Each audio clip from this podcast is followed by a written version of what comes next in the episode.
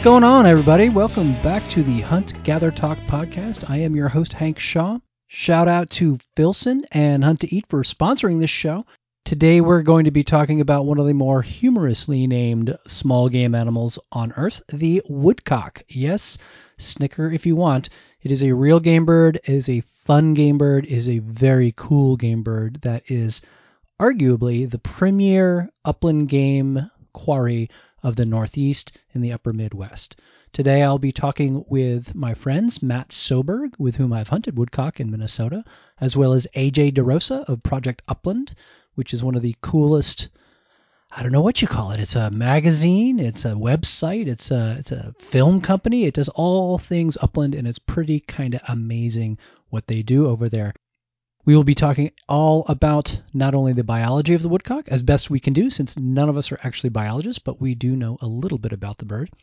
We'll talk about hunting woodcock both with a dog and without a dog, how to find them, where to find them, and of course, how to prep and cook and eat this amazing bird, which is a little bit different from pretty much every other one of the game birds that we are discussing in this season of Hunt Gather Talk. So, without further ado, let's take it away. Matt Soberg and AJ DeRosa, welcome to the Hunt Gather Talk podcast. This is a an unusual episode in that you, neither of you guys are biologists, and I obviously am not a biologist. So we're going to kind of muddle our way through, arguably, arguably, the most iconic upland game bird, at least in the the, the east of the Mississippi, and definitely in the Northwoods, with the possible exception of the ruffed grouse. Yes, we're going to talk about worm burglars, the North American woodcock. Welcome, guys. Thanks, Hank. Uh, appreciate it. I'm I am not a biologist. You're right, but I like to call myself a barstool biologist often. So. and this is Matt, right? So, yep, this so is Matt. At the beginning, let's let's just say, uh, you know, hey, this is Matt, and uh, and then once we get a little bit into the conversation, people will be able to recognize your voices. Hi, uh, this is AJ. Uh, thanks for having me on. Always been a fan of your work and uh, great to be on here with Matt. I've known Matt for a long time, learned a lot from Matt, so definitely a cool opportunity. So thank you. Well, tell us a little bit about yourself, AJ. Um, I'm the creative director of Project Upland um, from New England. Uh, I live up in New Hampshire right now. Passionate hunter of woodcock. Where I live in this part of the country, um, the grouse populations from you know essentially central New England to southern New England are, are pretty low. So um, woodcock fill a lot of gaps when you don't want to make that two, three hour drive to get on grouse. So woodcock have certainly become kind of a, a cornerstone species for me. Um, you know, I chase them as far as Connecticut. I was hoping to chase them further this year, but in, with the state of the world, I've, I've, I passed that off till next year. So life in the time of Rona. Totally. All right, Matt. You, I know, uh, you and I have hunted together uh, for woodcock, and we'll get into that in a little bit. But You've had a number of hats. You used to work for Ruffed Grouse Society, and you're now the editor of Covey Rise magazine, right? Yep, that's right. I edit Covey Rise. Um, before that, I worked with AJ for a while, oh. and oh. uh, before that, I um, was the editor and director of communications for the Ruffed Grouse Society uh, for about seven years. And interestingly, when when I was there, um, I helped um, RGS start the American Woodcock Society probably about four or five years ago now. So I live in the North Woods. Um, I can hunt woodcock. Luckily, this time of year, you know, 15 minutes from home. Um, so I, I love woodcock. I think they're an underrated game bird for sure, and I'm excited to talk about them today. I just, I'm from New Jersey, so I, even though I'm 50 years old, I have the mind of a 12 year old. And, and when you said I love woodcock, all these jokes got into my head. So let's just get this out of the way right now. That's hilarious. Should be on a T-shirt, I think. I bet it is, and if it's, it's not, probably. I'm I, I know Matic Putelis from Hunt to Eat. I can make that happen. There you go. I think you should. so okay, so Scolopax minor. So that's the Latin name of this bird, and Scolopax major is a European woodcock, which I've I've actually seen them in taxidermy, and they are literally major. They're about twice the size of our woodcock. They're big old bird. So woodcock, yes, it's an it's an old name for it. You hear timberdoodle. Uh, my favorite, I heard this one from Bob St. Pierre from Pheasants Forever. He calls them worm burglars. I love that one. Uh, and you know, I've I I don't know if I coined this, but I'd like to call them lumber dicks just because it's funny. uh, and you guys say that you have heard any number of other names for this bird. Oh man, Matt, I'm gonna let you go first because you've been hitting around this lingo a lot longer than I have. I forgot a lot of them. A couple, a couple that come to mind. Um, mudbat is used Mud quite bat's often. great. Yep. yes. Bog sucker is another one. Um, and then when I was hunting them down in Louisiana, the locals down there, um, the Coonasses, I guess they, they're, they're okay if you call them that actually, but they call them big bat birds. Big bat birds. Yeah, pretty funny. You you guys are going going to hunt those big bat birds today, is what they say. I definitely want to talk about hunting them in Louisiana when we get to it because every almost everybody thinks about hunting woodcock as a as a Northwoods thing. You know, it's the thing that you do when the tree peepers are out looking at the fall colors, and then there's this whole other culture of hunting them where they spend the winter. Yeah, that's right. They're migratory birds, just like ducks, and so that it provides more of an opportunity um, regionally to hunt them at certain times when they're flying through. You know, you can hunt them in their wintering grounds way down south. There's even opportunities in their flyover spots, like in certain areas in Missouri, for example. You can hunt them as long as you time it right. So um, some people like to follow the migration and hunt, hunt wood, woodcock, and it's not just like grouse, just in the Northwoods only. You know, you can do it in other places as well. Let's start with a little bit of the biology of this bird. So, as we've alluded to in the funny names for it, woodcock are arguably the only game bird that we hunt that there's a few waterfowl that will that will make the exception to the rule but other than for sure woodcock are the only upland bird that we hunt that has a diet virtually 100% of animal matter they are they're not obligate earthworm eaters but earthworms are their primary their primary prey and that's why they have that big long beak and I've read any number of food habit studies of this bird.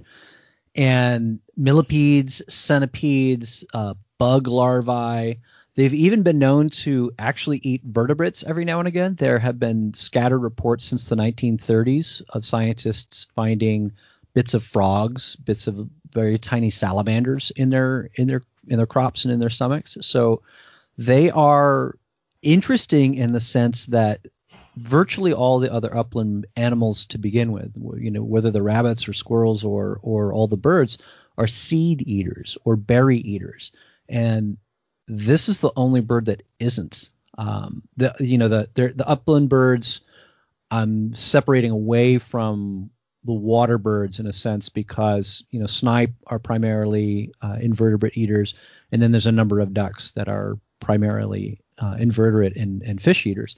But if you think about snipe, snipe is, of course, kind of like a cousin to the woodcock. And just like you said, Matt, you know, bog sucker is another name for it. They live in wet places. So, when you guys give us an idea of if you're looking for woodcock, what is what's the terrain you're looking for? I I mean, on the take for New England, um, you know, a big thing is always having an open area for birds to land, especially with a migration, but that can be a pretty small area. But anything that's immediately wet, um, you know, they're not going to live in standing water per se. But I have certainly seen, like, when the birds come back north in the springtime, uh, you know, we've gotten some heavy snows up here where, you know, a storm will come through and dump a foot, two feet of snow on the ground. And they'll, what they'll do is stand in brooks and, and feed that way if they have to. But, um, you know that soft soil or rich in organic matter is a big thing. Um, I actually have a buddy who's a works for Mass Wildlife and is a trapper who takes um, soil data, GIS soil data, and then wetlands data, and essentially overlays soil that's uh, rich in earthworms with you know moisture, and essentially targets woodcock like that. Um, you know they like dense cover, so really anything that you know, the simple rule of thumb is anything that sucks to walk through. woodcock's probably interested in living there. Um, but more recently, I've certainly found them a lot in uh, almost like a, I guess you call it like a pine barren, so uh, soft covers or or you know what you call a conifer cover where it is immediately next to thick wet areas, but they're um, in the understory of that conifer because it's really easy for them to walk um, in it. Um, so I, have definitely seen that trend more. I'm, I'm, by no means an expert, but definitely, uh, you know, my dog has a, a nose that finds them, so it's follow the nose, and these are the places we're finding them. So, what's your experience been, Matt? Yeah, that's interesting. A, a lot the same, honestly. Um, you're always looking for wet areas, um, soft, loamy soils that are either within or next to um, heavy cover, just like AJ said. Um, here, and, it, it's interesting, de- depending on where they migrate or where you're hunting in different regions, there's little intricacies that are just a little different in every different place. Um, in the Northwoods here in Minnesota, Wisconsin, Michigan, um, the the easy one is to look for young timber cuts. You know, oftentimes young aspen that's anywhere between probably three to eight, maybe ten years old. It's that super thick aspen that you I mean you couldn't even throw a football through it. It's so thick and it's oftentimes and especially in the low bottoms, um, it has the that soft loamy soil that you're looking for. Um, and then like AJ said, the conifer, the young conifer stands too can be good. I just hunted um, the Minnesota opener happened a couple days ago and um, I got a bird on Sunday and it, it wasn't in the aspen. It was actually in one of those small little conifer stands and for some reason they weren't even in the aspen at all. They were there. So it's sort of the old saying goes they are where you find them but um, once you look for that soft loamy soils and the thick cover you have a good shot at it.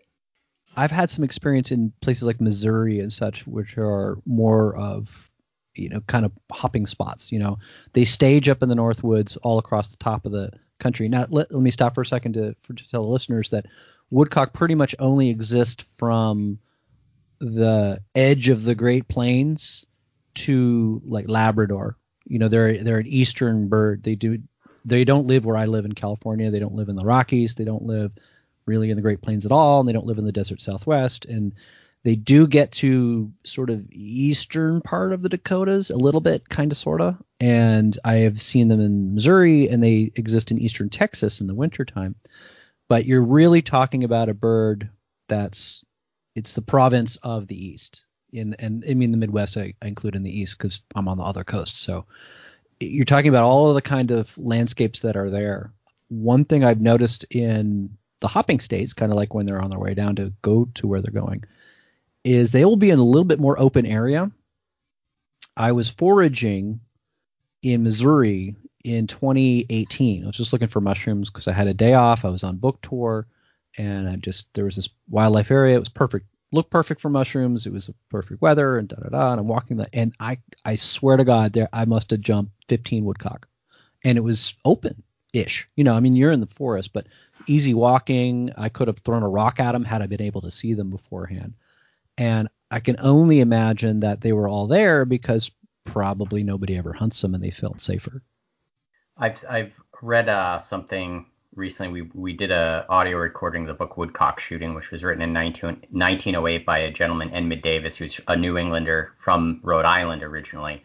And there was a part in there that he wrote about um, they were finding woodcock in the wide open in uh, areas that had been burned, um, which I was just like, I mean, there's some parts of that book where you, you're you know, reading it and you're just like, wait a minute, what? Like, you know, it's like, I don't know. I got an email a biologist and asked this question, which I actually did do, but ironically, about a week after I had read it, I had a friend who was hunting a pheasant stalking site in New Hampshire, and they had done some burning in the area. And he said when they were walking across this wide open burned area, they started flushing woodcock, which, you know, that was like, it was just so weird that it was in the same week that I heard these things. But apparently it's a thing. Uh, from what I got for a response from a biologist, is it had to do with exposing the undersoil um, and an opportunity to essentially get to worm-rich soil that had not previously been accessed, and also that the fire can bring the worms to the surface.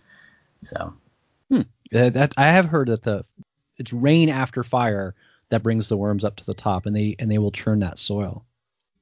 So Matt, tell me about what did it look like where you were hunting them down in the in the deep south in Louisiana? Yeah, so I've been doing it for probably five or six years now. When I started, I actually started hunting in the piney woods of East Texas. And even there, the habitat is different than Louisiana. So I'll talk a little bit about both. When, when I started in East Texas in the piney woods, there's just like the name, there's lots of conifers and pines and and that type of um, uh, tree growth there. And I had a hard time finding birds. I didn't have a lot of help, and so I just kind of did it on my own and scouted it out and and figured out that you know, kind of keying off the soil types again, um, river bottoms and stream bottoms where there was lots of vegetation. They don't they don't have the timber cutting like we do up here. Anywhere where there there was wet soil next to some heavy vegetation, whether it was cane or ferns or or uh, plants like that, is where we found them there. And then Louisiana is a little bit different. It's wet just about everywhere in Louisiana, very swampy. Um, the soil is perfect there. That's probably why it's one of their primary wintering ground areas, and uh, it almost seemed like just about anywhere you went, again connecting the dots between um, the wet soils and uh, the heavy cover, you found woodcock in Louisiana. I'd like to take a moment to thank Hunt to Eat for sponsoring the Hunt Gather Talk podcast. Hunt to Eat is a casual hunting and angling apparel company based on community, real food, and conservation head over to hunttoeat.com and check out the Hank Shaw t-shirt collection. You'll also find wild game recipes, hats, and other kinds of gear, including aprons with the Hunter, Angler, Gardener, Cook logo on them. If you use the code HankShaw at checkout, you will get 10% off your order. Thanks again to Hunt to Eat, and back to the podcast. You know, we'll get into the hunting in a little bit, but it sounds to me that, that Louisiana might be sort of the the best kept not secret. Like I think everybody kind of knows that they're all there, but I I can't I know exactly one Louisianan who hunts them. Now, I mean, I'm sure there's lots more, but it's not a thing there. Like it's they're all duck hunters there. Yep, that's right. And yeah, the locals don't hunt them a lot. Um, but the secret's getting out. I know it's been a trendy thing to travel to the wintering grounds here, probably over the last up to eight years, I would guess. Um, just okay. it's it's just a lot of uplanders trying to you know what I say prolong the season. You know, got a lot of guys from maybe up here that our seasons are over, but you can still go and maybe hunt 30 days of woodcock down in the wintering grounds, and they're trying to take advantage of it. Any of you know what they do in the summertime? Like where do they go and what are they doing when we're not seeing them on the migration? Well, they they come back north um, so essentially, you know, we're places where like me and Matt live, you know, we have what you'd call like a resident bird. Um, so they come to nest. Um, and it is, and Matt, correct me, I think you'd, he'd totally know this a little better, but I believe that sometimes after they nest, they'll actually move north again. Um, in some areas. This year, I actually had birds nesting in my backyard, which was super unusual. I know the population's really up high in the eastern flyway this year, but um, the whole idea is there's this whole other kind of spring summer aspect of woodcock culture. So they do this ridiculous uh, kind of sky dance um, that you know people have come to know, where people will go out and watch them in fields. Uh, and these male birds will display for these uh, for these hens, and then they actually will strut around and fan out their little woodcock teeth, as we call them, the tail of the birds, and put on this whole display. And eventually, you know, they'll nest and um, whatnot. But you know, residentially for the summer, uh, pretty much they're they're staying in those areas. You know, which again, I, I would I would think, and Matt, I mean, you know, you probably know a little better, but I gotta think there's resident birds even in places as far south as Connecticut and uh, I know there's some areas in Massachusetts for sure. And I mean, I have resident birds. I mean, I I train my dog starting in you know late August on woodcock right where I live. So that is interesting. Um, very few migratory game birds that I'm aware of really actually do nest and, and spend their summertime in the U.S. Mo- almost all of them go to Canada somewhere, and I'm I'm guessing there's probably some that are in Ontario and southern Quebec and that kind of thing. But you know, they aren't a real hardy bird. I mean, they don't have a lot of down on them, and they're not super foofy. So, I mean, you, you'd imagine they wouldn't be in, say, the boreal forest or the or the tundra. So maybe maybe they are sort of our bird of the deciduous forest. Yeah, that's interesting. I think the majority of them probably migrate north of here. We do have a lot of um, what we would call resident or local birds that that nest here as well. Um, but we see we see the migration come through when you can time it right in early to mid October when they're migrating through. It's you know there's a lot of birds that were north of of where I live and they're coming through all during maybe a two to three week period, sometimes even even shorter. And so a lot of them go further north. But like AJ said, um, the the recent woodcock migratory woodcock research that um, groups like RGS and AWS are doing, they're they're learning that there's there's actually birds that don't migrate as far north, maybe Connecticut, maybe Iowa, even. Um, they don't go that far north, and actually they stay in those more southerly areas longer than than um, we originally thought. Hmm. It's my impression that there really is no shortage of woodcock in the sense of a lot of the other episodes I do on this podcast, like sage grouse, or you know, I just talked to a fish and wildlife biologist about the interior population of band-tailed pigeons, and that one's a complete unknown. Where you know, there's cases where you almost have to justify sage grouse hunting because there's you know there's not that many of them. Whereas I don't get the sense that there really is any great conservation issue with woodcock. I mean, there, there's obviously cyclical fluctuations based on any given year for weather, but they are seem to be stable. Am I wrong? Uh, well, you know, Matt obviously worked for American Woodcock Society and Ruffed Grouse Society. I, I, that's how me and Matt met each other. I did, you know, a lot of film work originally before Project Upland had started, and through that kind of stuff. And a statistic that I came across recently, and it was specific to the Eastern Flyway, but I'm sure Matt can kind of fill in the gaps. Um, it said that since we had started recording woodcock populations since the 1970s, the population in the Eastern Flyway, because there is technically we we make it an imaginary line. We say there's an Eastern Flyway, so New England down to you know anywhere from Georgia to even back over to Louisiana, and then you know the Upper Midwest down to Louisiana, East Texas. The reality is, recent research has shown that they do jump across these flyways um, so it's again man-made, but this Eastern Flyway has marked a 1% decline every year since they started recording it in the 70s.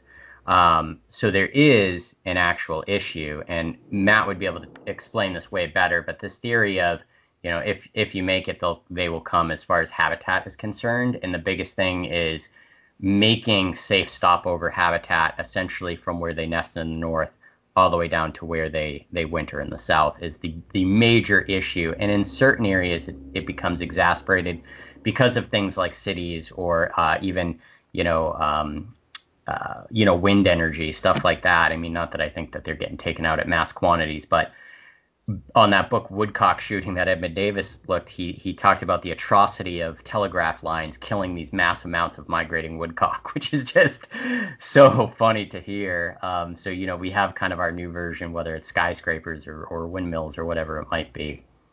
I have heard about, and I've seen pictures of woodcock that brained themselves on skyscrapers in Manhattan, even. Yeah, yeah. When I when I used to work in Boston, you know, my office was on State Street and um, I would find woodcock regularly dead during the migration that would hit, uh, you know, the State Street building, and just that's it. They'd just be dead in the middle of State Street. Wow. You, of course, you put them in your pocket and ate them for lunch, right? yeah, I mean, of course, I was the only guy walking by in a suit that knew what they were and would stop and be like, "Oh man, this poor woodcock." you shout, you shout on the corner of a busy Boston street, "Wood penis!" and then you get arrested. So okay, so there, it's an issue of habitat apparently. So what what is declining that is causing them to decline? Do you know this? Anything about this, Matt? Yeah, a little bit to piggyback off of what AJ was saying. I think part of the problem with um, maybe a misunderstanding of woodcock populations is um, we think they're they're stable, maybe because we see a lot of them when we're hunting, and they're relatively easier to find in higher numbers once you figure out the whole game plan. So people think they're doing okay, but the 1% per year stat that AJ said, I believe is correct. And when you, you know, maybe 1%, you don't think it's that much, but if it's consistent like that year after year after year, and it's having a significant impact, and the woodcock population issue is a little more critical than maybe we originally thought. So, and the the report, it's the it's all, the reports are done all by by the feds um, because they're a migratory bird, and that report comes out every year. Um, oftentimes it's somebody posted on social media somewhere for so it's easy to find. But federal fish and game, you you can see the report every year. And I recommend anybody that's interested in upland hunting or migratory birds or, or woodcock hunting to check that out. It's quite lengthy and very scientific, but it kind of gives you an idea on on woodcock population numbers and by region, and then also kind of gives you a heads up on how critical habitat um, work is necessary for them. I think because they're migratory, to get back to your question, um, it just all comes down to habitat. You know, we're losing habitat in the north, we're losing habitat in the south, we're losing habitat in between just because we're not scientifically maybe doing the forest manage that forest management that we were doing many many years ago. And so it's affecting woodcock and ruffed grouse and cottontail rabbits and many other species of wildlife all, all the same. What is disappearing that they need? Is it is it clear cuts? Is it thinning? Is it just i mean woodlots in general? I mean what's what is the habitat that they need that is disappearing I think it's as simple as all of the above. Anything that's going to create young forest habitat, early successional habitat in areas where they can find food. And the early successional habitat is where they they need to hide from predators and areas where they nest and raise their young uh, for protection in close proximity to food. Um, at RGS, I think they still use the same term, healthy forests forest with a, a wide variety of um, forest types and wide variety of age types from young forest to old forest. And unfortunately, on like for example, the national forests in the east, because of funding and other reasons, they're not even able to do the forest management to their minimum goals that they want to do. And so the result is these forests are just continually growing older and older and older to the detriment of all the wildlife we talked about before that require young forests to survive. Hmm. Funny side note: um, the only animal that I know of that really, really digs the old growth forests in the east, at least game animal, uh, uh, was the passenger pigeon, and there aren't any anymore. so that's one of the reasons why they thought that there were so many passenger pigeons when there were there was that we were cutting down the old growth forest and they needed that and they were looking for more old growth forests so they got into these gigantic flocks and and everything else likes the the middle aged forest. So that's an interesting one. So you had mentioned a second ago matt that you know the, to escape from predators. What are a woodcock's worst enemies? Who who who strikes fear into the heart of a woodcock? That's a good question. I i think any probably any airborne predator hawk species, um, and then the ground predators as well. I'm assuming there's some mortality from skunks and raccoons and and uh, any predators on the ground that find their nests and things like that. I don't know if AJ has any more ideas yeah. on that. I mean, yeah, similar to Matt, I, I don't know if I've ever really heard kind of a strict culprit, but you know, a unique thing about when they band them because uh, you know wood, woodcock like many migratory birds they ban them for research. Um, the woodcock the hen will feign having a broken wing and fly away to draw the predator away. So that's what happens when you bring pointing dogs in to uh, find the nest then the hen will get up pretend like she has a broken wing to draw that dog away from the nest. So I mean, at least that behavior is conducive towards its used to dealing with predators in some capacity, especially in some kind of nest raid. Um, you know whether that might be again raccoons and stuff like like Matt was saying are, are huge you know nest eaters so. Mm-hmm. yeah that's interesting. So they do the same thing that the killdeer do in the parking lot of Costco. That's right. Please tell me you've seen that. Like first of all killdeer are like the weirdest nesters ever. Like oh yeah that's a that's a really good piece of uh territory right there in a Costco parking lot. And they're like doing the broken wing thing when people are trying to get their groceries. It's hilarious I can't so, say I've seen that. really? Oh, it must yeah, be. Maybe yeah. it's a Western thing. I've seen it at least a dozen times. I mean, it's like, what is that? Oh my God, it's a killdeer. Or it'll be in like a subdivisions, you know, like in the middle of a subdivision. Like they're just bizarre nesters. They always like the baseball field back home. We're trying to uh, have spring baseball practice and playing center field, and you're dodging birds on the on the field. Let's get into hunting a bit. How uh, how long have you guys been hunting woodcock? And, and what got you into it? Oh, for me, um, you know, I, I started hunting woodcock when I was a, ki- a kid. Um, my father had a Brittany. You know, we'd hunt them in southern New Hampshire. Um, we still hunted grouse then. You know, there was still a somewhat stable population in southern New Hampshire. There isn't now, but um, so we would we would hunt woodcock mostly, and um, we would get into a lot of woodcock. So I started doing it then, and then I kind of fell out of it for a while. I got back into it, um, but I did it without a dog for a long time. I'd say three, four years I spent hunting woodcock pretty hard without a dog, and then I got a bird dog, and as as the story goes, it's all over from there. So Yeah, same for me. I grew up just shooting them every every once in a while, sort of like on the side when you were ruffed grouse hunting. And I never really started targeting them um, primarily until in college and after when I got into bird dogs, specifically pointing dogs, just because they they just lend themselves to being a great game bird for for young pointing dogs. And so I got into it more seriously then, and I, I I seem to get more serious about it year after year from from then on. What makes them a good a good bird for uh, young dogs? Um, you can pinpoint uh, high numbers of them in certain areas once you know the game plan and know the habitat and know the time when they're they're either here or migrating through. And they hold tight. They run i think more than people realize and we can talk about that later but in general they hold tighter for pointing dogs. And so um, they allow for a young dog maybe who's just learning the game on wild birds to get a little closer to point and so it's the just the frequency, the quantity, and then the ability to get in close to them. I think. The mental image of a woodcock running is making me smile. I'm going to post a video in the show notes of the, the video that everybody has seen of the, the woodcock strutting. It's to the to various songs, and it's it's that never gets old. It's hilarious. But they don't look like they're really runners. I mean, they've got little stumpy little feet, and they waddle kind of. yeah, it, Matt and I went on uh, the New England uh, grouse camp tour together. Oh man, I don't know how many years ago it is now, Matt. But um, you know, him and I share, shared a lot of windshield time back in those days, and we had went to a few areas, and and I feel like this was when we first really started talking about this idea of running. I, I know we say we're going to go down this rabbit hole later, but we were shooting a film in Western Massachusetts, and it was raining out, and I mean, man, I don't know how many birds we saw just stand up and just, you know, walk at a brisk rate away from uh, dogs. And, and a lot of it we actually captured on film, which was really cool.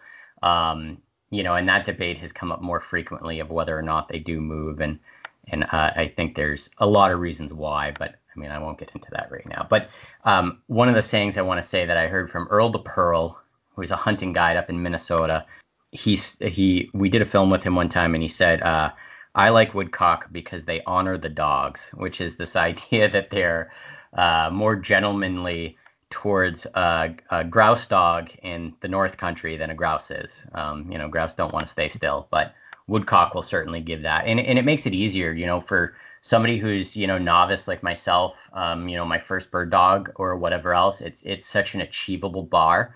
Um, it's something that you know you don't feel frustrated from as easily as trying to chase grouse. Um, you know, as Matt has said, when flights come through, there's just so many birds.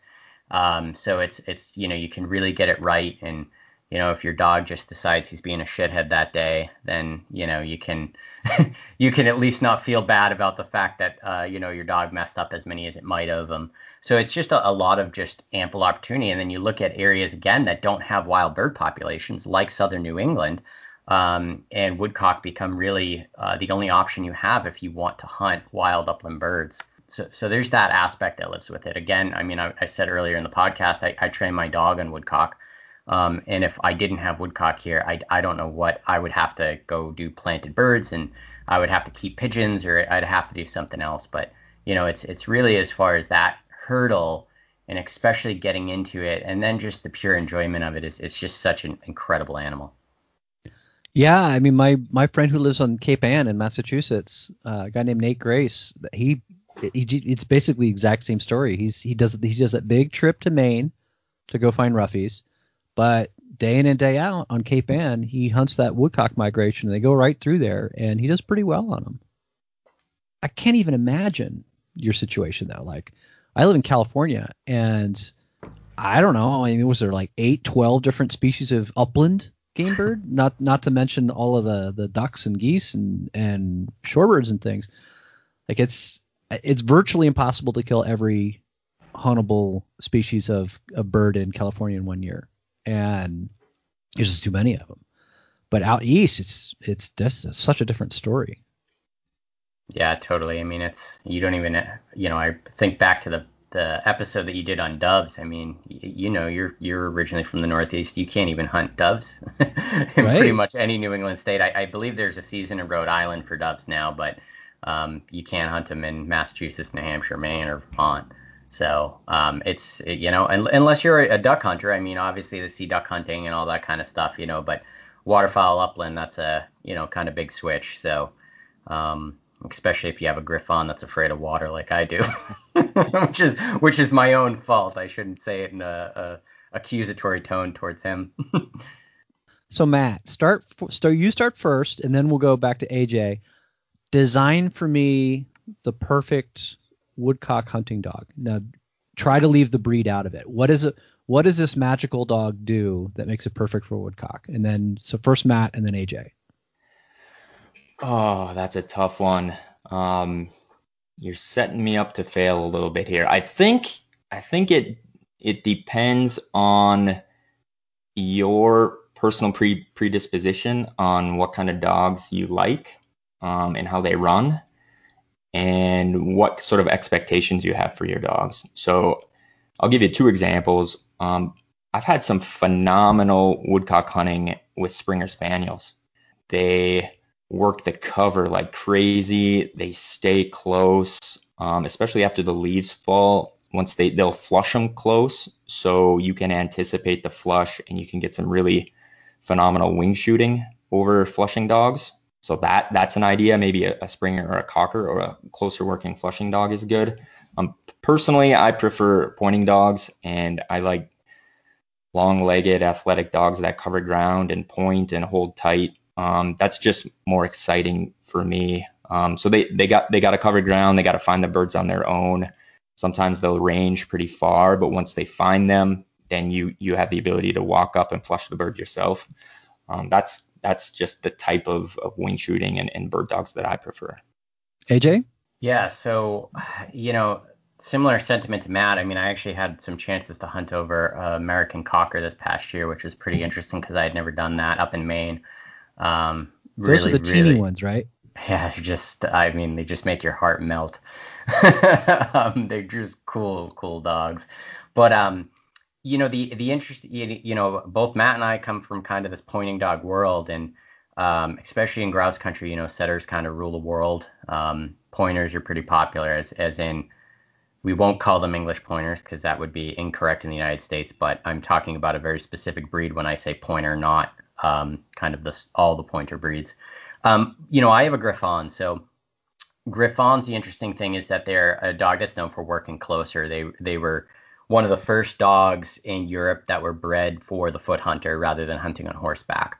Um, mm. So when it comes to grouse hunting, a dog staying close can make a great tool for action, especially in areas where birds are really, you know, jumpy and wiry. Where it can become a moment when I start to think about hunting over setters, whether it's you know Nick Larson and his dogs or all the other people that I know in Minnesota that everybody seems to own a setter. It's if you're in a day that the woodcock are sparse in a cover, those dogs are going to get out there and they're going to find them. Um, so, you know, if my dog's only working at 50 yards, I mean, I have to cover a lot more ground on those same days than when you have a dog that is going to run out to 100, 150, 200 yards. And because the bird itself is conducive towards staying for that dog, uh, unlike grouse. Um, It makes for a lot more of an exciting uh, kind of moment. And actually, what what brings me back to this this moment is actually a hunt that Nick uh, that Matt and I were on together, and we were in Vermont with the uh, folks from Orvis. And Scott McEnany had his uh, setter out, an unbelievable dog. I actually started hunting in Michigan and in Vermont, and we were hunting this um, this north face of this mountain and I mean, this dog would go out and just find these birds in, in places that honestly, you know, me, me and Matt were kind of looking at each other like I wouldn't even been looking for woodcock here.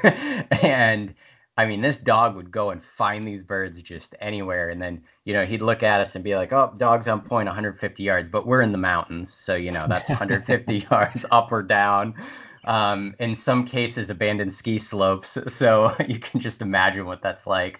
Um, so it's it's that makes it really exciting, and those are moments when you know when if you do have a dog that's close working, you might feel a little more like, oh man, I just wish this dog would go out further. So there, there's a little bit of a, a, a, you know, it's it's it's whatever your flavor is. That's the beauty of, of upland hunting in general, is that you know we have this. It's like going to you know the ice cream bar, and you can start with frozen yogurt, soft serve, hard serve, you know, all the different flavors, all the different toppings. And upland hunting is very conducive to that.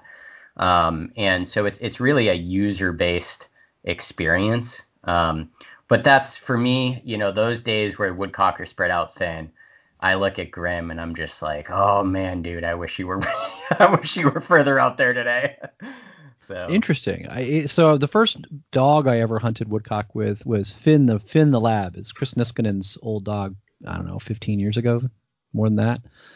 And obviously, is a uh, she was a flusher, and I actually like the flushing experience better because I get stage fright with pointed birds. I my kill rate on especially woodcock, where you have an English pointer uh, or some other pointing dog that's like, it's right there, it's right there, it's right there, and I'm like, I know, I know, I know, and and, and like then the thing the the bat gets up and like whiff whiff whiff, you know, and it's just oh man, and as opposed to either a flushing dog. A flushing dog's nice because it's like, oh, the dog's birdie. Like I should pay attention now, and it's kind of a nice, for me at least, mid range in the sense that oh, the dog's birdie. I should pay attention now. Oh, there it is, and then uh, you more often than not kill it. But really, I'm a dogless hunter, so the flush is always a surprise to me, which is probably why I'm a better shot. I'm a better snapshot than I am um, you know, pointed like a setup shot. And I can't tell you how many times I shot a limit of woodcock about 200 yards away from my friend who's got the dog, and the dog is of course staying with him. And he's had I I I, I will often outshoot um, hunters with dogs. I think maybe because they're paying more attention to the dog and they're not they, they don't have their head on a swivel the same way I do because I know that I'm at a disadvantage and I'll also crash through the nastiest stuff ever. Like you were talking before about habitat. My old saying is like, if you can toss your hat and it hits the ground, there aren't any woodcock there. So I'm with I'm with you, Hank. I, I admit it. Um, if I can if I know where a bird is, or if I can see it on the ground, could be a woodcock in front of a pointing dog or a grouse on a log. I'm trying to flush it. If I can see it on the ground, I don't know what it. I can't. I miss them to be honest with you. I, they they never fly the way I think they're gonna go. You know, I don't know what it is. Maybe it's that anticipation, but I'm more more of a snap shooter, maybe more of an in, instinct shooter. Um, so I, I'm with you on that. I agree. So uh, you know, they're not. Everybody talks about how difficult they are to kill, and I don't find them hard to shoot at all. I mean, I find them of all of the upland birds, they're slow. They go up, straight up and then they go away and I just I don't find them overly challenging to to hit once they're in the air. I mean, it's I mean, yes, I don't hit them every single time, but it could be because I am so much of a quail hunter that I find mud bats to be significantly like, oh yay, I've got all the time in the world because he's gonna go beep and go right up to the top of the the alder thicket, and then he's gonna fly away. So I usually catch him on the rise, and if not, then I'll just I'll just catch him. And you know, I mean, I shoot. You know, if I'm in a, a state where I can use lead, I'll use lead sixes on them, or I'll use you know bismuth sixes on them because the the reason I do that is because typically I'm shooting through all kinds of sticks and things, and I don't want weak pellets to to get deflected, and I want to put that bird on the ground. And also, you're hunting ruffed grouse as well. Virtually every single time you're hunting woodcock, so that if a if a grouse gets up, you want to put that bird on the ground as well. So what do you guys think about the the flying abilities of of these birds as well and then talk to me about what kind of shot you use Oh well, for me, uh, you know, it brings to two names that I think of of the woodcock, uh, mudbat, which they get their name for their erratic flying like a bat when they come up off the ground, essentially till they clear that canopy. And then the other name I've heard uh, is Timber Rocket, which was a couple Minnesota folks that called them the guys from Modern Wild, and that's because once they clear that canopy, I mean they are going. Um, and there's kind of two schools of thought, or I guess the I don't know if it's the correct way, but I, have heard from very experienced woodcock hunters um, that letting them level out and then shooting is far more conducive than trying to shoot them when they fly like a bat. I'm like you. Once they start in flight, I'm I'm emptying my gun. Um, I just there's something about that excitement of that that bird just fluttering in front of you and trying to hit that canopy and and doing that. Um, you know, wide open chokes, hugely important. Um, and the age old, uh, you know, kind of advice of, of hunting grouse and woodcock in the North Country is ignore the trees. Um, if you're thinking about missing a tree with the barrel of your gun or where you're going to swing, you're always going to be missing, period. So you got to start swinging that gun and, and doing your thing no matter what and start unloading. I mean, it's kind of that if you don't have, uh, you know, if you don't have lead in the game, you, you don't have game on the ground. So um, I, I hunt all steel now. Um, I usually use either six or seven steel. Um, so that's what I stick to for shot size. Uh, if I can find sevens, I'll use them, but for the most part, six six is kind of the easy one. Um, I have hunted them with as low as number nines uh, in lead, which is the you know, mist of death. Yeah, exactly. and it's and it's like you're just bound to find a million you know number nines in your your meat.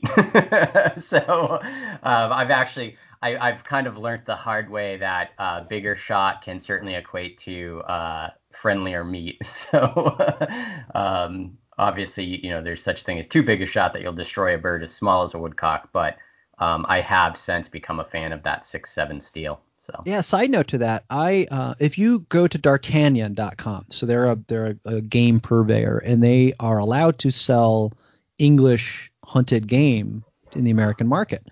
So they had some kind of freezer sale once, and, and they had a bunch of birds. I'm like, oh, why not? I'll, I'll buy some. So I bought some, and they were full of number nines, like full of it. Look, so like Holly and I, I mean, we are huge hunters. We hunt for primary all of our all of our meat, right? So we hunt lots and lots of birds. We had more shot in our meal from those D'Artagnan birds than I've ever had from hunted birds and it's because we're because like you guys we're always using we're not using eights or nines really ever. I used to use lead eights for doves but but you, steel eights don't work well. So and we we don't shoot lead anymore in california. So matt uh same same deal? Are you are you shoot them on the rise or you let them level? Or and are you shooting sevens as well? Yeah i think it depends a little bit on where you're hunting them and what type of habitat you're in. If it's if it's a little more open they could go anywhere left, right, up, anywhere. I've had them come back at me sometimes where it's almost like you you look at them eye to eye and it's almost like they're gonna poke your eye out. Sometimes they could go anywhere. Um, I've seen that. Yeah, in aspen stands, um, they can go anywhere, but more often than not, they're they're gonna do like like you guys are saying, fly till they get to the top of the trees, and then that that's a good time to try to shoot them if they're not too close. You don't want to blow them up either, but you know, take them on the rise when they get when they get to the top. Again, they can go anywhere. It's Sort of the the bat mentality, left, right, up, down, around, um, and that's why I think they're sort of an underrated wing shooting challenge or opportunity. Um, they're easy for some people. They're very hard for for others, and uh, and so yeah. And then I use probably seven and a halfs primarily, just because I'm hunting grouse too at the same time. Um, and most of the shots in the Northwoods when it's thick, even when the leaves are down, are pretty close. So I've dabbled in eights and nines, some um, when I know I'm going after, after woodcock primarily, but otherwise I, I stick with seven and a halfs mostly. Hmm. I, I stand by the the bismuth or lead sixes because typically when you're woodcock hunting, you're gonna a see woodcock, b hopefully see ruffed grouse, and C squirrels. And uh, I, I, you can kill squirrels with sevens and eights, but I've had any number of tree squirrels laugh at you when you when you wing them with a bunch of sevens because they have a hide like nobody's business, but they can't get through sixes. And I have come home any number of times with all three birds in the bag, or the two birds in the the squirrel in the bag. So it's kind of a good all around shot from for what I'm doing. Hey everybody, I'd like to take this time to thank Filson for sponsoring the Hunt Gather Talk podcast.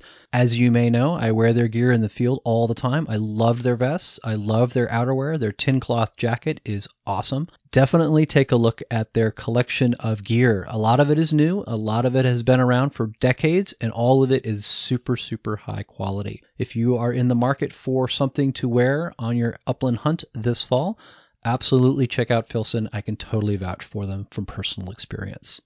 Filson was founded in Seattle in 1897 when they started outfitting prospectors for the Klondike Gold Rush. And ever since then, they've been committed to creating best in class gear for the world's toughest people in the most unforgiving conditions. All right. So if you were going to tell a guy who wanted to, who has never hunted woodcock before, and let's say he lives in Colorado or, or something, hey man, I, I've never shot a woodcock where would you send this person and when would you send this person? Oh man. um, I mean, being a New Englander, um, it's really I mean, I guess it's probably true for the upper Midwest, but you know, you follow any of the major riverways, so the Connecticut River Valley, Valley stuff like that, and you're going to get higher densities. Um, they're like most migratory birds; that they're going to follow some kind of landmark. Um, but I mean, it gets back to that idea of dense cover. So, you know, if I was going to simplify it, which I am a firm believer in that because, you know, as much time as I've spent hunting woodcock and grouse, I still have a lot of challenging difficulties with fully understanding and grasping what um, the the biological uh, perfection of habitat is. So for me, it's just find things that are thick, find soil that exists, and just find somewhere where they could have landed next to it. So um, any kind of overgrown fields in New England, uh, any overgrown apple orchards are sure bets for good woodcock hunting.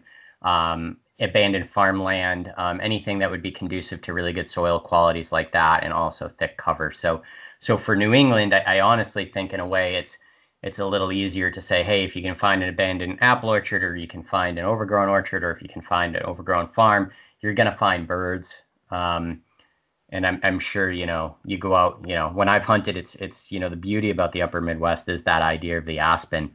Um, I remember the first time I hunted Michigan, which was the first time I'd hunted the upper Midwest, and saw all that aspens aspen, and I was just like I mean mind blown. Um, but you can't do that out here unfortunately. Um, so again, yeah, young cover, young soil. Would you tell this mythical hunter from Colorado to come to New England, or would you send them to the UP or Wisconsin or? Oh or, boy, you know that's the thing. or or do you well, send them to Louisiana in December? I mean, you know, I, I've I've had I've had hunts in New England um, that have been incredible where I've hit a flight right, um, but I have never experienced what I've experienced in the Upper Midwest, um, where it's just uh, you know flight pileups. I mean, the, the western, I mean, the central flyway, as it's called, for which is where the upper Midwest is, is just a way higher density of woodcock than the eastern flyway.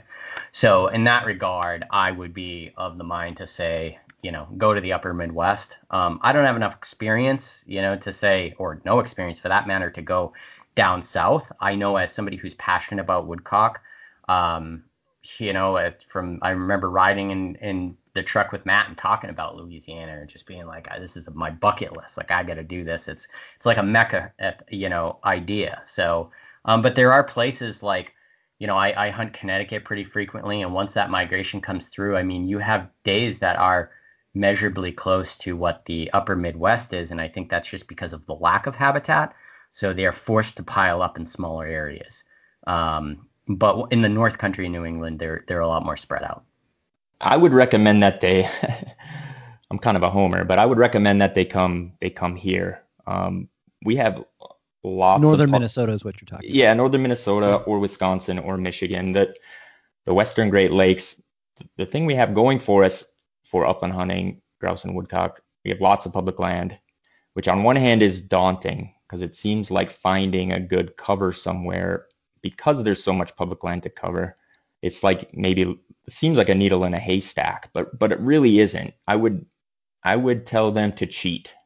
It's really not cheating, but it but it sort of is. Um, the DNRs in the Western Great Lakes have done a great job at providing opportunities for upland hunters, whether it's hunter walking trails or ruffed grouse management areas or the GEMS program in Michigan.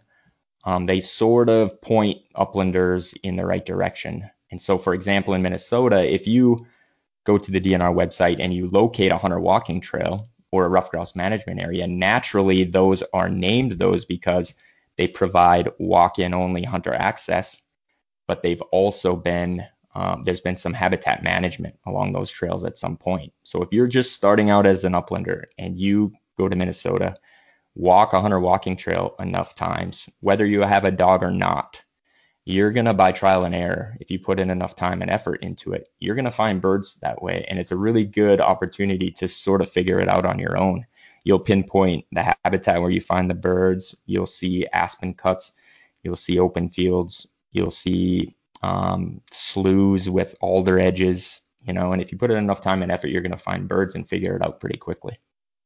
It's good advice. What about guns? So I have found that Tinkerbell, my 20 gauge uh, over and under, it's a Franchi Veloce, and it's got a very short barrel, and it only weighs about five and a half pounds. And I've shot that one gun for I don't know 18, 20 years. It's a fantastic woodcock gun because it's it's little and it doesn't it gets out of its own way and I can snap shoot faster than a guy who's got a you know 28 30 inch barrel. Um, I know guys who do 410s. I know people who use 12 gauges. So I'd be interested to hear what you guys do. Oh, uh, for me, um, one thing I've found, I think is is in kind of this path of the uplands is that gun fit is so underrated in America. um, and I've certainly found once I've shot guns that were uh, at least close to my measurements or my actual measurements that I do significantly better. Um, I, I gravitate towards 20 gauge. I switched to side by sides about three, four years ago. Um, I went down that uh, very stereotypical Northwoods double gun path. Do you now have um, patches on your elbows? I, I, don't. I don't. Not yet. I, I got to wear them in a little more. But um, you know, so um, you know, I I went to side by sides. Um, I'm a sucker for European made guns. I collect them now. So uh, last year I shot. Uh, I jumped between AYA 28 gauge and then a Savage Fox A grade 20 gauge. Um, I and that AYA was fit for me, so I did pretty well with it. It was the first time I proactively hunted with a 28. Um, I really did enjoy that. Um, but you know, my first kind of gun that I did really well with woodcock was actually a Franchi over and under as well, the Franchi um, Instinct, uh, I believe it's called. Yeah, mm-hmm. and um, I did really well with that gun. Shot my first birds over this dog with it. Um, traveled a lot with it. Um, it's it's really you know, it comes down to that kind of basic thing is whatever gun you can shoot well is the best gun to use. But if you talk about, you know, culture, then yeah, side by sides is just like there's just something about breaking out a side by side in, you know, the North Country and getting out and, you know, whether it's some obscure company that's out of business to, uh, you know, a classic like a, a Fox or, or Parker. Um, there's just there's just so much to it. Um, but I think the most important thing is a gauge that makes sense for you. I think 410s can be frustratingly challenged. I've hunted with them. I've shot woodcock with them. I would never do it again, um, especially if you're there's grouse in the area. But I would say 28, 20, 16. I'm I'm not a fan of a 12 gauge, but I'm 5'5 and 145 pounds, so anything above a 20 gauge is not my friend. So 10, 10 gauge, three and a half. Yeah, yeah, to- totally. Yeah, yeah, exactly. So, but, have I ever told you the story about the only, one and only time I've I've shot a side by side? Let's hear. Oh, it. you're gonna tell us? Yeah, come on. so, uh, I was on book tour in 2016, I think it was, and I I, I have a real good friend who lives in Geauga County, Ohio. So we're going squirrel hunting, and at this at this point, I didn't actually have my guns with me for some reason. Usually, I put them in the back of the truck. So I didn't have any guns, and you know, Joe's like, well, you know, you can borrow this gun, and it's a side by side. And I was like, wow, that's a pretty nice side by side. And like, yeah, let's go squirrel hunting. So I look at this gun. I'm like, is this like some fancy English gun? He's like, yeah, in fact it is. It's a Purdey. And like, how the hell did you get a Purdey? Like, well, so he had a friend who was older than him, and he was so old he wasn't hunting anymore, and he just gave my friend Joe this beautiful Purdey 12 gauge side by side. I the, I think that the the myth is real, man. Like this gun was heavy, but when you held it at the chamber, it was weightless. Like it was so perfectly balanced. It was really amazing. And so the only thing I've ever shot with one of these fancy ass guns uh, are tree squirrels, which I think is wildly appropriate for for who I am. That's awesome. I've I've always been a side by side guy. Kind of grew up with them. My grandpa, my dad, my uncle all shot side by sides.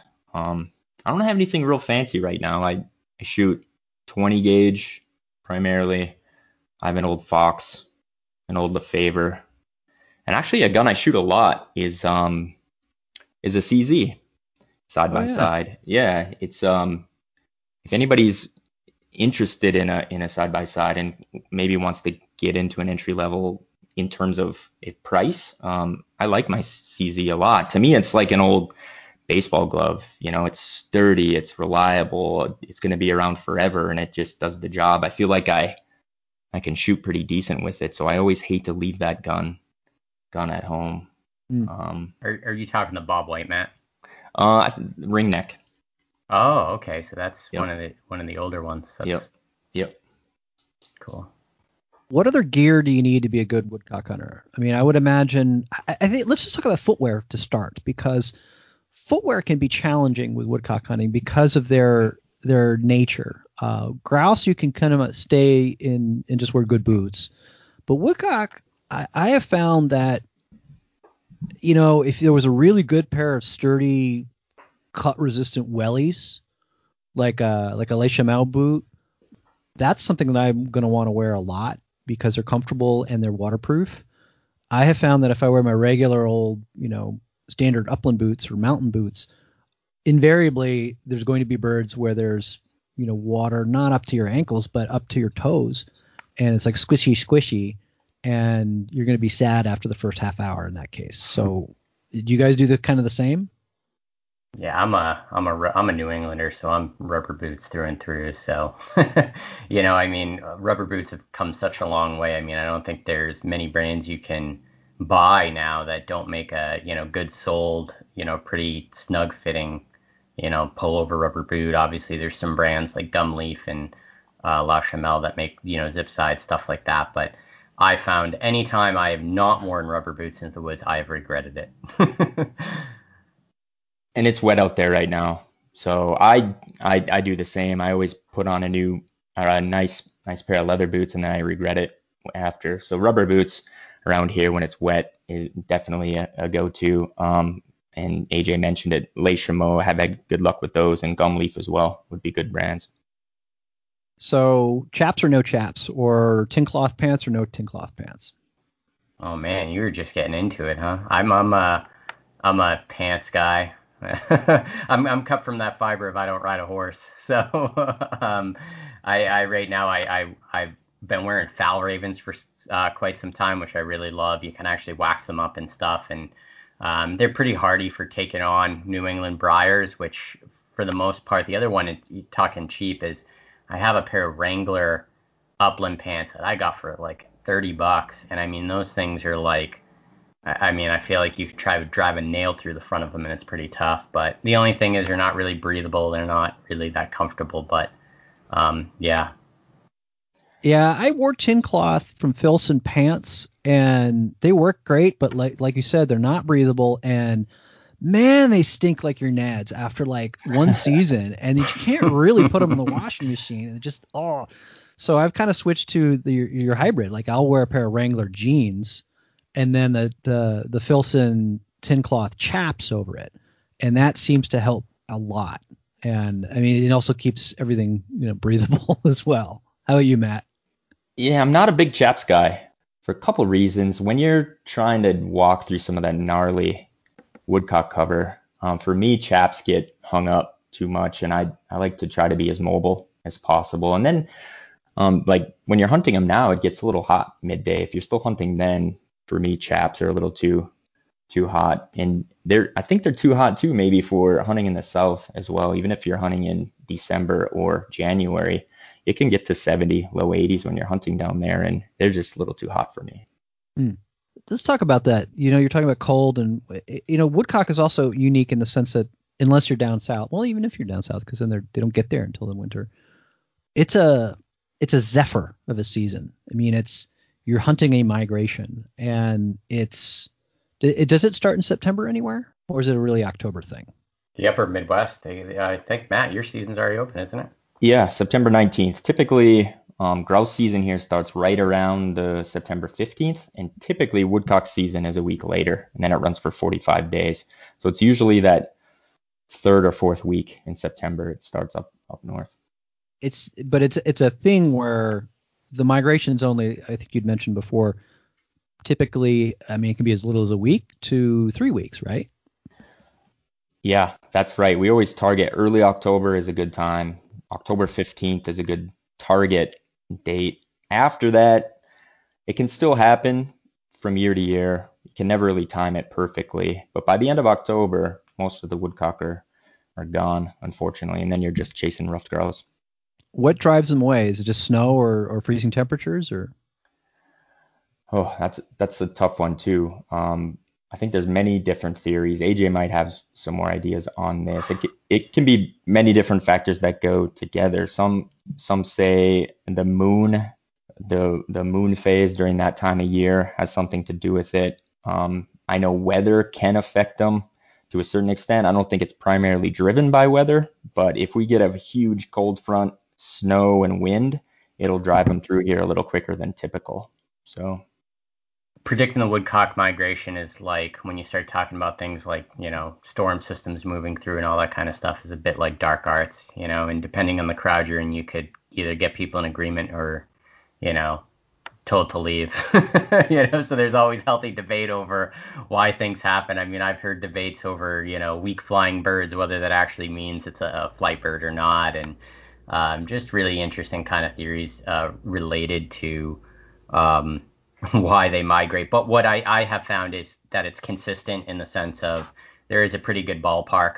Um, and kind of like Matt saying that, yeah, a strong system might totally move birds through a little faster than thought um, if you pay attention to the weather above you, you know, uh, north of you. And, you know, one of the driving factors I've heard biologists say, but I don't think this is necessarily true for everywhere, is, you know, once that ground freezes, they can't, you know, they can't eat worms. So they have to stay below that freeze. Um, so that's that's a driving factor that I think is uh, you know wholly truthful. Um, whether or not that you know they're moving out 30 days ahead of it or three days ahead of that, I don't know the answer to that. But um, where I live, it's it's a little different timing. Um, the best woodcock hunting, as far as the migration is concerned, is going to be the end of October. Um, you get down to Connecticut, and it's that first kind of week of November into the second week of November. Um, there'll be, I think you can go as late as November 21st. I want to say in Connecticut. Um, I'm not, I don't 100% remember right now, but um, those best days are definitely like that last week and first week of November for for New England. Hmm. And I imagine it's December, January in, in Louisiana. Yeah, I think it's roughly mid December through the end of January. Typically, when I go, I usually go over the New Year, so gotcha. first week in January. So let's just talk a bit about. There's a bit of an elephant in the room that we haven't discussed yet, and that's that woodcock is kind of the redheaded stepchild of ruffed grouse hunting. So I can't tell you how many times have I, I have gone with someone who has great dogs, usually you know Michigan or Wisconsin or Minnesota, and they're you know they don't sometimes they don't even shoot the woodcock, and many times they're like, man, it's a woodcock, and they really want the ruffed grouse. So, and I, I mean, I don't know. I mean, I, I'm just gonna come out and say it. I'd rather eat a woodcock than a ruffed grouse, just because they're more interesting. My theory, at least, is that that is why woodcock are kind of the the second fiddle to ruffed grouse, even though they, they they coexist and you can hunt them at the same time is that they're not a white meat bird to speak of, and they have a, a distinct flavor to them, and they they they're not as big, and they don't and they don't fly as strong as as ruffed grouse, but I'd like to hear your guys' thoughts as well because I'm the rare person who prefers woodcock and eating and and hunting to ruffed grouse as much as I love ruffed grouse. So that's it's kind of a strong statement. Well, I know I've definitely know people like you're saying that are, you know, woodcocks are woodcock is incidental. um, but I think an important thing worth saying here is that you know woodcock uh, presents a great opportunity for a gateway upland bird. I've uh, talked to people that work in the state of Mississippi about how they've talked about getting people excited for woodcock hunting to kind of rekindle this idea of um, upland hunting and therefore making people excited about recovering bobwhite populations. Um, because they're so achievable, because they're spread out in so many areas where there are not wild birds. Um, again, because you, you go to a certain point in the woodcock states, and now there's no longer any ruffed grouse. So, um, and I know in the past uh, couple years, there's been a measurable increase of woodcock hunting, particularly in the south, um, in places where there aren't other wild bird options that are viable. So, um, I think that there's a new culture, especially younger people. Um, you know, being a millennial, um, you know, with a brand that works a lot with millennials, um, there's this inherent interest for woodcock because uh, it's a great stepping stone. And again, the availability. If, if I still lived in eastern Massachusetts and had a bird dog, I mean, my only option is to hunt, you know, released pheasant or to hunt woodcock. Um, so there's something to be said about that. I, I agree with you uh, on the food sense of you know, woodcock are a flavorful bird. I know other people have the opinions that it's a bad flavorful bird, but um, I think it's like anything. You just need to learn how to handle it, and you need to treat it like a woodcock and not like a chicken. So um, I just think it's that simple. I think the gateway term is a great one. You know, we talked about the hunting woodcock with young dogs. That's one thing. But if you're if you're talking about mentoring and getting new hunters into upland hunting, I don't know that there's anything better than than woodcock. For for one, they're they're a wild bird. Um, they cooperate with you. You can if if you have a especially with pointing dogs, you can almost like manipulate the scene to the to the extent that if you have a dog on point, you can get a new shooter in position to at least have an opportunity to see the bird, if not shoot at the bird. And it's really sort of an underrated opportunity, I think, in the upland hunting world. If if we had more young hunters or new hunters, no matter who they are, hunting woodcock. You take them on a hunt like we had here in Minnesota, where you see that many birds in one afternoon. It's it's it really is a special thing, and I think it's addicting to a certain extent. I don't know who wouldn't have fun if you're in, even mildly interested in hunting. Who wouldn't have fun in a situation like that? But it's still not ruffed grouse hunting. Like not both of you guys, both of you guys skirted the question. Like, well, haven't you've never heard the uh, saying? Actually, Matt, I, I, actually, since you're on here, uh, me and Nick Larson were talking about this the other day because it is quoted from somebody, and we couldn't figure out who it was, but um, this idea that ruffed grouse hunting is an act of violence. Do you know who who that's from, Matt? I I don't. I don't. You, but you've heard that before, right? Yeah, I've heard it. Yeah, a while back. It has to be some New England prancy person with patronage. of course, yeah, yeah. Burton Spiller or or William Harnden Foster, just you know going off Somebody there. with but, three names. Yeah, but I mean, I mean, at least for me, I've I've always found that uh, for grouse hunting, I feel like people are chasing something that birds don't inherently want to behave like, and not to go food too far down a rabbit hole, but this is similar to this idea that we mentioned earlier about uh, woodcock running and walking from points. And back in my deer hunting days, I wrote about this theory of um, generations of animals passing on kind of stress stressors without having to learn them. And there is a science to it that's called uh, transgenerational stress inheritance. So essentially, what that means is that if if I'm AJ the grouse, and I go out and I have an experience with, you know, uh, my dog Grim, and I survive that set experience, I am my offspring all the way to my grandchildren birds are going to have that knowledge, um, whether they experienced it or not. So I think it's actually interesting that we talk about this increase of participation in woodcock hunting in the United States, and also I feel like it's not crazy to say that this frequency of woodcock running and walking from points is more fre- frequent nowadays and that it's becoming more uh, prevalent. And I think that that's a direct result of these birds getting an education from all sorts of novices and millennials like me that are just out there, you know, raising holy hell on these birds. Um, but grouse, you know, there are people out there that are chasing this this beautiful single point that you walk up on and the dog doesn't move a single muscle and that bird gets up there and it's an incredible thing when it happens but the the the bird itself unless you're in the most remote reaches of northern Maine or, or Canada um, where they don't see dogs they just don't want to behave like that they inherently run um, it's just not it's not what they are and I think about guys like in, in Michigan the the Heller brothers running ruffed grouse with flushing dogs and you know this just fast pace and it's this intense chaos and they're getting a lot more shooting opportunities than than folks like I would with a pointing dog.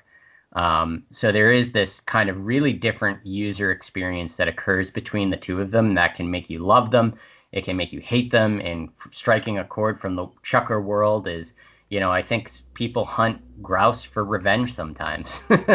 you know, it's like they're they're getting the best of you more often than not. Hmm. Yeah, we're gonna do a whole episode on ruffed grouse, and and I have uh, all kinds of things to say about that particular bird because I've hunted them.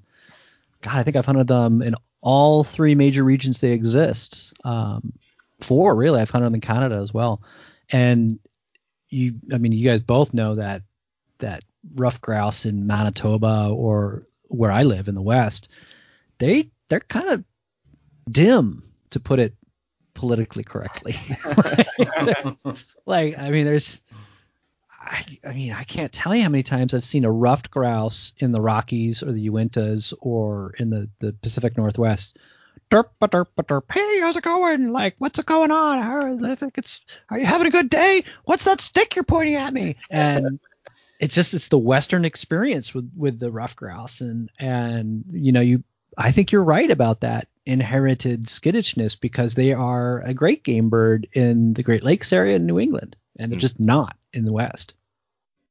Yeah, I've, I've hunted them way up in northern Maine before, where you know actually a, a guy uh, Matt and I actually filmed with called the Maine Chickens, um, and that he goes and trains his young dogs up on them. And I've since gotten way up into those northern reaches, and th- these birds just don't have experiences with dogs, so they're willing to stay for a point at a lot greater rate than areas that are uh, experience heavy pressure or even areas like you know I live in central New Hampshire.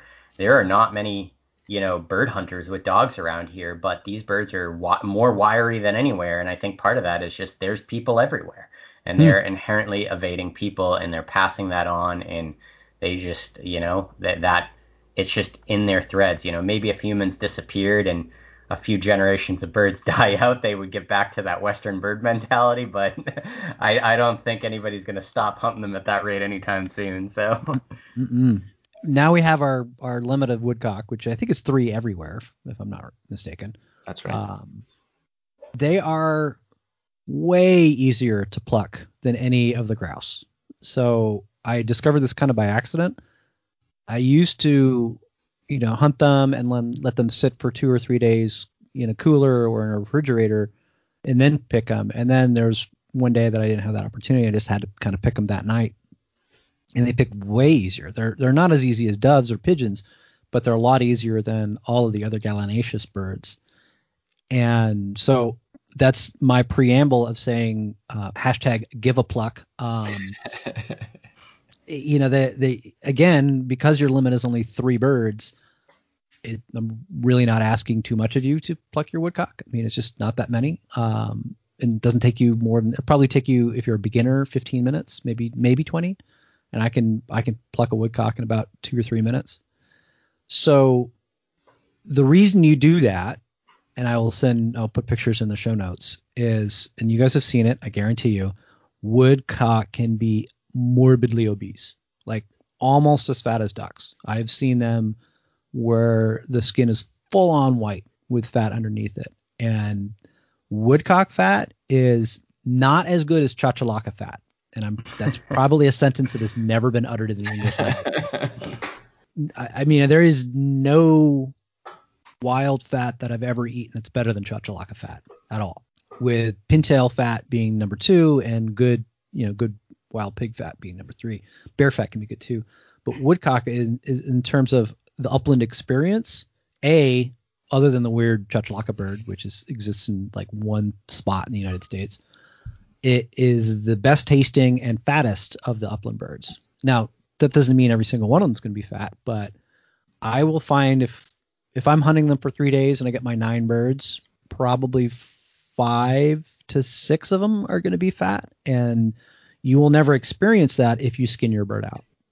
And that's that's my little soapbox for that. And I I also like to keep the feet on them because it just looks cool and it scares people. and and please eat the legs. Oh God, yeah. You know the the number number of people that just breast them out and forget about woodcock legs. You'd think that they're small, but they're amazing. They really are. So they're also this in this big category of opposite birds. So woodcock, sage grouse, um, spruce grouse, not so much um, sharptails, but prairie chickens, and there are a few other birds that we hunt that have white meat legs and dark meat breasts. And it goes back to what we talked about, oh geez, almost an hour ago now, where woodcock kind of just do that little waddly thing and and I love how you termed it. They they get up and walk briskly away. they, I mean, they don't really run so much as like I'm going to leave right now, and so they just don't have big, heavy, dark meat legs like a turkey would or or a pheasant. So yeah, they're and they're muscular little things too. What is your go-to way to cook them? Start with AJ. Oh man, um, I mean, I, I, I try to cook them in a variety because once the woodcock season comes, I mean, I, I pretty much live off woodcock. I, I, I have never, I've certainly f- frozen woodcock plenty of times, but I don't feel like they're necessarily the best bird for freezing. So it's kind of like eat them while you have them. Um, I used to not leave the skin on. I will admit that. I used to not defeather them. I started that last a couple years that I started doing that. Um, I have a tendency to go towards anything Italian. Um, the other thing is that you know they're inherently an earthy flavor, so mushrooms. Um, they also respond well to kind of the flavors where they live. So for where I live, apples, cranberry, um, anything like that that you you can do. And then uh, if I start just going down my Italian heritage, you know, they can taste good in cacciatore. Um, they can taste even good slow cooked in, in spaghetti sauce and just let them fall apart. I mean, there's just I mean, I, I'm a firm believer that there's no wrong way to eat a woodcock. Um, I've I've had them, you know, pate from them, or if I said that correctly, uh, I've had them in a number of ways. But honestly, when I was a kid, we would just take them, uh, you know, we'd breast them out, and you'd throw them in a pan with a little butter, and you'd cook them, and uh, they're meant to be eat eaten, you know, medium rare. Um, so right. people shouldn't be afraid of doing that. So I, I'm very much of the cloth that there's two ways to ultimately handle the meat. You either severely overcook it, meaning in a place that's slow cooking, like spaghetti sauce, um, where they do have chance to still stay moist, or you have to inherently undercook them like medium rare. If you do that meat, if you do that, cook them all the way through uh, methodology, you are you are bound to get uh, you know rubber. So it's like squid. Yeah. squid's the same way. Like squid's either, you know, 60 seconds or two hours. Yes. Matt?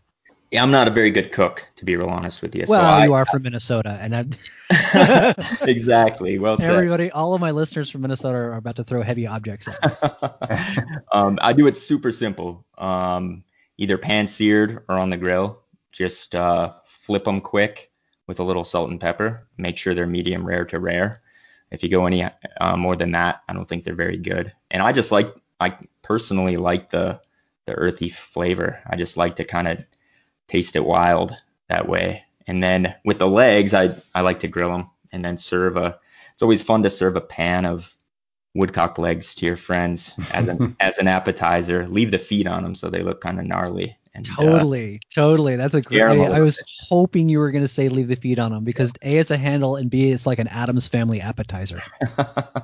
I think AJ has a picture of me choking on one of those in New York somewhere. Um, we, I, we actually, I found a video this oh morning. Oh my God, the dirty joke of choking on a wood. I can't, I can't resist it. I said it. I said this it. morning, I was going through video files because we had some stuff from TikTok that we were doing with Project Upland, and however it had gotten in there, there was a video clip of you uh, biting that uh, woodcock leg that came off that grill when we were in New York. I actually, I, I gotta send it to you because it, it's funny because you you take a big old bite bite out of it, start chewing, and just have a smile on your face. uh, got a bone down the throat. And the, uh, if you ever get a chance to go to Pine Ridge Grouse Camp, Hank, um, the guys over there make um, poppers out of the legs you know, so they do out like, of the legs. Yeah, so they do like cream cheese, um, jalapeno, um, and wrap them in bacon, and they debone the the leg,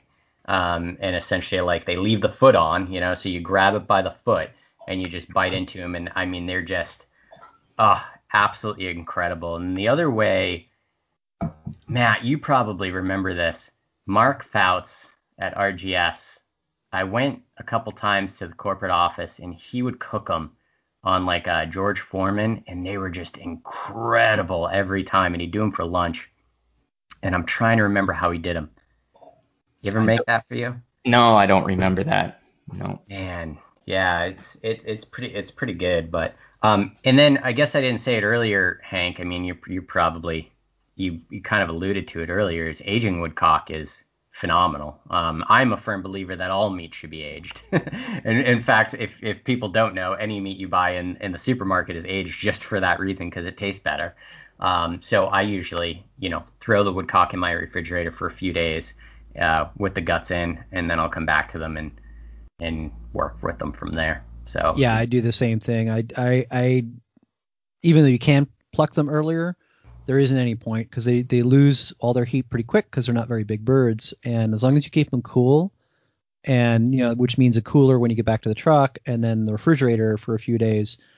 I mean, uh, you can leave them for seven days. I've done this on road trips where you know I've shot birds in Michigan and I don't get home for seven, eight days later, and they're fine as long as you keep them cold, cold, cold. You know, I mean, you don't have to be freezing, but the if you're going to do the traditional aging like you would a pheasant, which is about 50 degrees Fahrenheit, um, I don't know that Woodcock would handle it for more than three or four days without getting a little iffy.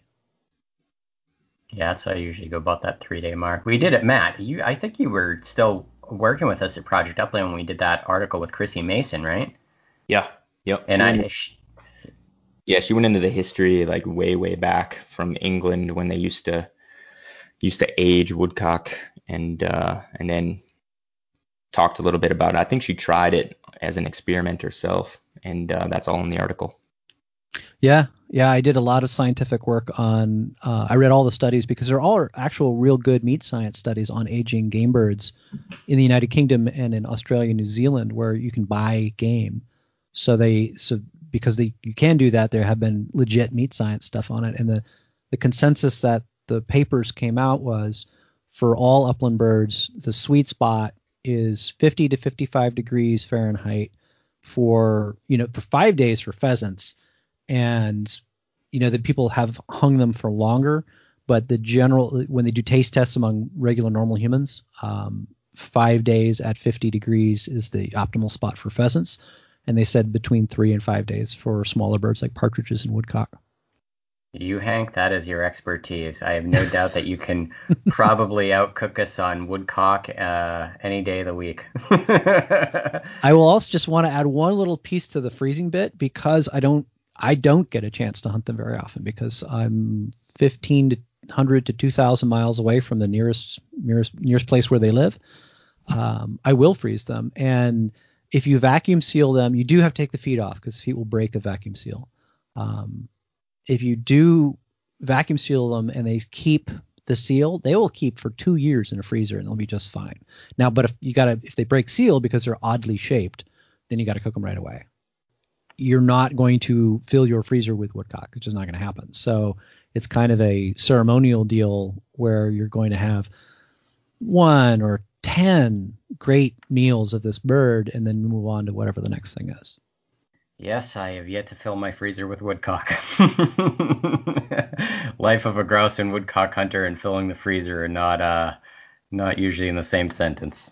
The closest I've ever heard of it is there's some guys from Wisconsin who really put the wood to ruffed grouse. I mean, there's guys who will kill like 60 ruffed grouse in a year, and and wow, and they will eat, you know they'll gorge themselves on ruffed grouse and then they'll still have enough in, in the freezer. Wisconsin's kind of the, the the sleeper state. So everybody talks about the Minnesota Northwoods or the UP or things like that. And the problem with Minnesota or with Wisconsin is that virtually all of the really good grouse spots are, I think, are either private or they're closely guarded by people who will never tell you ever, ever, ever where they are. All right, guys, we have been going for an hour and a half. This may be the single longest episode of Hunt Gather Talk. Yeah. Yes, so you. before we go, um, tell people where they can find you and and you know where you are on social media or in your case the Project Upland and and Covey Rise magazine. So let's start with Matt. Yeah, um, my email is soberg m. That's S O B E R G M at coveyrisemagazine.com. Um, social media almost everywhere is at Matt Soberg, and uh, if you want to check out Covey Rise magazine, it's just coveyrisemagazine.com. Pretty easy. Yeah, and projectupland.com is is really kind of the hub for my universe as the creative director over there. Um, you know, same thing, just simple search on Instagram. We're really active on Instagram. Um, it's probably the best way to kind of interact with the brand. Um, you know, we do have our other brands like Endless Migration. We just launched another magazine called Hunting Dog Confidential, um, which is kind of an international journey and even includes big game and all sorts of fun stuff. Um, Craig Koshyk is actually the editor in chief of that. So yeah, projectupland.com is pretty much the hub of our universe or endlessmigrationhunt.com. And uh, you can pretty much find your way to me through any of those routes. Cool. I actually link to Project Upland on virtually every episode of this podcast because you guys have great background articles on how to get started pursuing pretty much every one of the animals that I've covered in this season, Except the Chachalaca. except the chachalaca. I, uh, but but that could come. we're gonna resolve that. We will resolve that. I don't think we're gonna be doing a how-to Chachalaca hunt unless you're gonna do that for us. But uh, we're at least gonna do a species profile. Ah, I now you got me going again because God, the fat on that bird is so amazing. But that's an, that is another story. Anyway, guys, thank you for being on the Hunt Gather Talk podcast. Be safe in the woods, shoot straight, and pluck your birds. Thank you. Nice talking to you. Nice talking to you, Matt. Yep, you too, AJ. Thanks, Hank. Well, that's it for this week's episode of the Hunt Gather Talk podcast, brought to you by Hunt to Eat and Filson. I am your host, Hank Shaw, and remember to follow me on social media. I am at Hunt Gather Cook on Instagram. I run a private Facebook group called Hunt Gather Cook, which you have to answer questions to get in. Just do that, and I will let you in the group. It is a Borg like mind meld of 20,000 people, all interested in being better at working with wild foods, everything from upland game birds to big game to fish to wild mushrooms and edible wild plants. That is the Hunt Gather Cook group on Facebook. My website is Hunter Angler Gardener Cook, which is honest-food.net, or you can get to it from huntgathercook.com. Hunter Angler Gardener Cook is the core of what I do. There are more than 1,000 recipes and techniques and tricks and tips for working with all sorts of wild game, fish, and wild edible plants and mushrooms on that website. I have been running it nonstop since 2007. Come visit it at huntgathercook.com. It is Hunter Angler Gardener Cook. Take care, be safe, shoot straight, and eat well. I'm your host, Hank Shaw, and I will talk to you next week.